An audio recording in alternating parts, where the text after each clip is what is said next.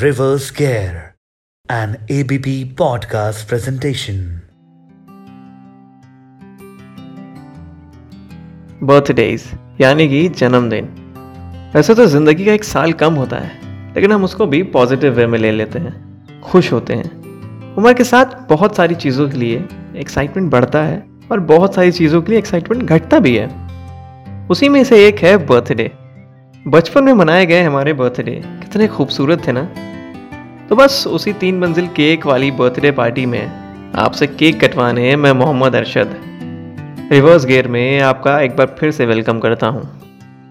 आज का एपिसोड है प्यार और मासूमियत से भरी उन पार्टीज़ का, जिनमें किसी भी तरह का कोई शो ऑफ़ नहीं था। था तो सिर्फ़ और सिर्फ़ प्यार। कितना भी पैसा कमा लो आप, या कितने भी बड़े आदमी बन जाओ अपने बर्थडे पे जो एक्साइटमेंट बचपन में रहती थी ना, वो शायद ही अब कभी आपको होती होगी। बचपन में एक महीने पहले से ही हम अपने बर्थडे की प्लानिंग करने में लग जाते थे। रोज़ रात को सोने से पहले दिमाग में यही चलता था कि बर्थडे पे स्कूल में कौन से कपड़े पहने जाएँ और कौन सी टॉफ़ीज़ डिस्ट्रीब्यूट करी जाए। ऐसा करते करते वो दिन आ ही जाता है और एक रात पहले पापा के साथ जाकर कैंडीज ले आते थे। ये कैंडीज आपके बजट पे डिसाइडेड होती हैं। अगर आपका बजट है तो आप पेंसिल शार्पनर इरेजर जैसी चीज़ों का एक पैक बना लेते हैं। और टीचर्स के लिए कुछ स्वीट्स जैसी चीज़ें आप ले आते हैं। उस रात अपने नए कपड़े और कैंडीज के साथ सोना भी एक अलग लेवल का बचपना और प्यार था। ये कहना गलत नहीं होगा कि एक्साइटमेंट की वजह से पूरी रात नींद नहीं आती थी। सुबह वक्त से पहले हम उठ जाया करते थे। और उस दिन हम मम्मी को उठाते थे। सबसे पहले मम्मी के हैप्पी बर्थडे के साथ दिन शुरू होता था और उस उम्र में कोई 12 बजे विश नहीं करता था। बस जल्दी जल्दी उठकर अपने नए कपड़े पहनकर फटाफट से रेडी हो जाते थे। मम्मी पापा की ढेर सारी ब्लेसिंग्स और एक दो कजन्स के फ़ोन कॉल लेने के बाद पापा हमें स्कूल छोड़ने जाते थे। स्कूल में आप उस दिन किंग होते थे। सब आपके साथ बैठना चाहते थे, आपके बगल वाली सीट पे। क्लास टीचर के आने के बाद सारे स्टूडेंट्स मिलकर क्लैप करके विश करते थे। बाय गॉड क्या फीलिंग थी वो। और आप जितने साल के होते थे, उतनी ही बार क्लैपिंग्स होती थी। पहले अपनी क्लास में कैंडीज डिस्ट्रीब्यूट करते थे। और फिर फ्रेंड्स को एक्स्ट्रा टॉफ़ी देकर इनको स्पेशल फील कराते थे। अब बेस्ट फ्रेंड को लेकर स्कूल की टीचर्स प्यून भैया को टॉफ़ीज डिस्ट्रीब्यूट करने निकल पड़ते थे। उस दिन प्रिंसिपल मैम के केबिन में हमें जाने का मौका मिलता था।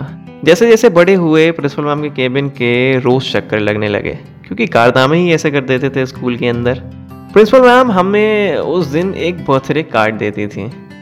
हम उसको ऐसे संभाल कर रखते थे, मानो जैसे चेक दी हो। पूरा स्कूल टाइम ऐसे ही निकल जाता था, टॉफ़ीज डिस्ट्रीब्यूट करते करते। घर आए, अब बारी थी शाम की पार्टी की, जो कजन्स के साथ मनाई जाती थी। इस पार्टी में तीन मंजिला केक होता था, जिस पे लगे हुए फूल या वेफर पर सारे बच्चों की नज़र होती थी। सभी बच्चों के सर पर वो चमकीली कैप लगी हुई होती थी, जिसकी रबर बैंड की गर्दन पर बंधी हुई थी। कमरा पूरी रंग बिरंगी झालरों से सजा था। बची हुई खाली जगह भरने के लिए गुब्बारे लगे हुए थे। केक के जस्ट ऊपर पंखे पे एक बड़ा सा बैलून लगा हुआ था, जिसके अंदर पापा ने स्पार्कल्स और टॉफ़ी भर दी थी। और बैलून फूटा नहीं कि सारे बच्चे लपक के टॉफी पकड़ने लगते थे। दो से तीन बच्चों के साथ मिलकर केक कट करते थे। वो भी शौक था अपना बचपन का।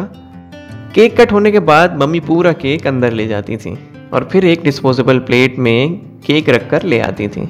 उसी छोटी सी प्लेट में एक कोने में भुंजिया दाल मोट, एक तरफ़ समोसा, एक तरफ़ केक, एक तरफ़ बिस्किट जैसी चीज़ें होती थी।